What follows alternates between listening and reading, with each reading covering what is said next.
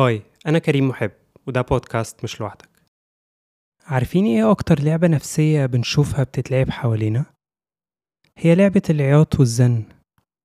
كام مرة شفت طفل قدامك بيعيط ويزن ويدبدب عشان عايز حاجة؟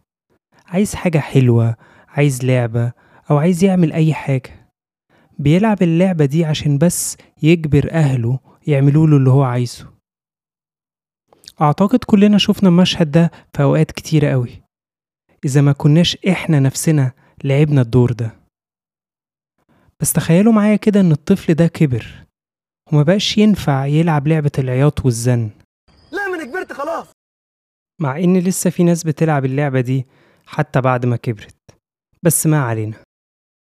فالشخص ده بدأ يلعب ألعاب تانية عشان بس يوصل للي هو عايزه ويعمل اللي يريحه. ألعاب بيلعبها بوعي أو بدون وعي. ألعاب بيلعبها وفي أوقات كتير للأسف إحنا بنكون ضحيتها. في الحلقة النهاردة هنتكلم عن شوية ألعاب نفسية بتتلعب في العلاقات وفي أوقات كتيرة بنكون إحنا مش مدركين ليها.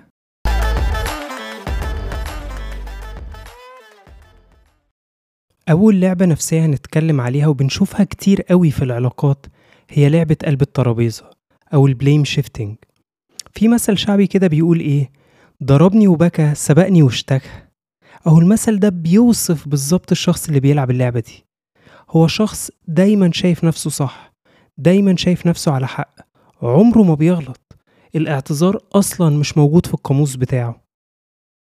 فأي مرة هتروح تتكلم مع الشخص ده سواء بشكل ودي ولطيف أو حتى رايح تواجهه بحاجة هو عملها مضايقاك ومزعلاك هتلاقي الشخص ده أخدك في حتة تانية خالص أبعد ما يكون عن الموضوع هيتوهك وهيلففك في تفاصيل كتيرة جدا ملهاش أي علاقة بالمشكلة الشخص ده دايما هيقول جمل زي ما هو كلامك ده وطريقتك دي هي اللي بتوصلني للعصبية شايفة بتتكلمي معايا إزاي؟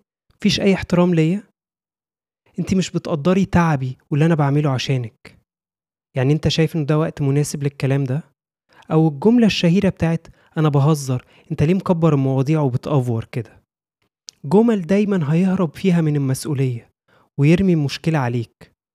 الشخص ده دايما هيدور على شماعة يعلق ويبرر بيها كل تصرفاته.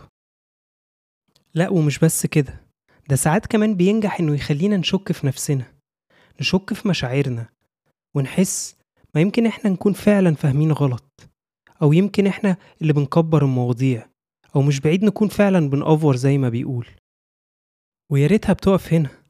ده في ناس شاطرة جدا في لعبة قلب الترابيزة لدرجة إنه بيطلب منك الاعتذار. فبعد ما أنت اللي كنت زعلان ومتضايق ورايح تتكلم في ده وليك الحق بقيت أنت الغلطان وأنت اللي مطالب تعتذر وتطلب السماح. مهم قوي تفتكر إن المشاعر مش بتتناقش ولا بنجادل فيها.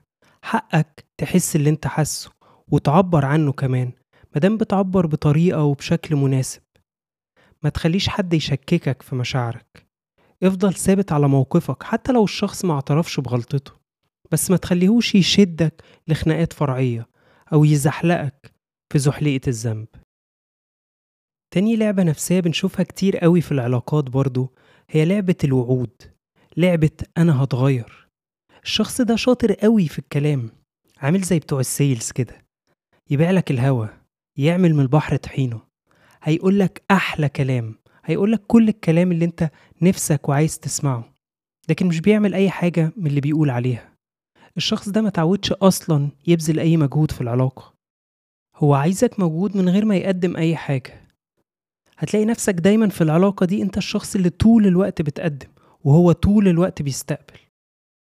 وفي كل مرة هتتكلم وتعبر للشخص ده إنك محتاج إنه يقدم ويبذل شوية مجهود في العلاقة مش هيعمل زي صاحبنا الأولاني ويقلب عليك الترابيزة.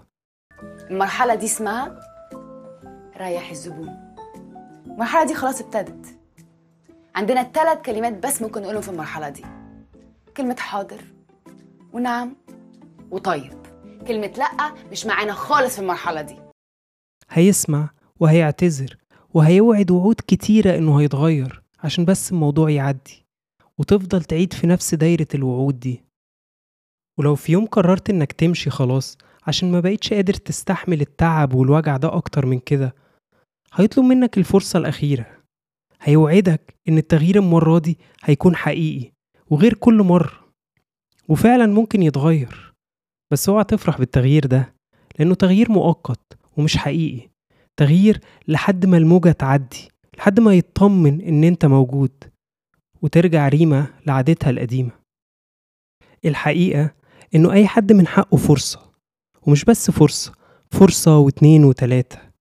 بس ما ينفعش أضيع حياتي كلها مع شخص عمال أديله فرص وهو ما عندوش أي نية حقيقية للتغيير. ما ينفعش أضيع حياتي كلها على أمل مزيف إن الشخص ده في يوم من الأيام هيتغير. تالت وآخر لعبة نفسية هنتكلم عليها في الحلقة النهاردة هي لعبة أنا ما قلتش.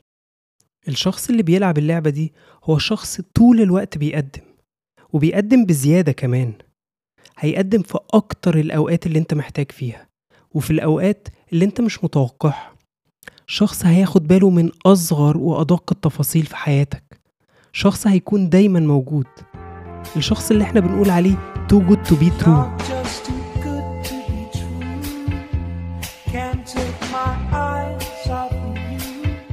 شخص هيخليك تتعود عليه بسرعة جدا وعلى وجوده في حياتك. هيحسسك إنك مختلف ومش زي أي حد تاني. شخص هيقول جمل كتيرة زي أنا مش متخيلة حياتي من غيرك ربنا ما يحرمني منك. أو هيعبر عن قد إيه هو بيحب هزارك وضحكك قد إيه بيحب شخصيتك وطريقة تفكيرك. طول الوقت هيعبر عن حاجات بيحبها فيك بس عمره ما هيجي يقولك بحبك واضحة وصريحة. مش هتحصل. الشخص ده أفعاله دايما هتحسسك وهتحسس كل الناس اللي حواليك إنه أكيد في حاجة. هنفرح بيكم إمتى؟ بس عمره ما هيجي يقول حاجة. دايما هيسيبك محتار. دايما هيسيبك متلخبط ومش فاهم حاجة. دايما هيسيبك في الحتة الرمادي. مش عارف هو فعلا في حاجة ولا يمكن أنا اللي بكبر المواضيع أو أنا اللي راسم صورة في خيالي وهي مش حقيقية؟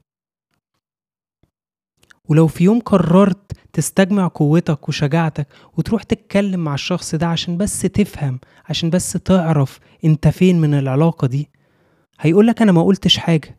أنت إيه اللي خلاك تفهم كده؟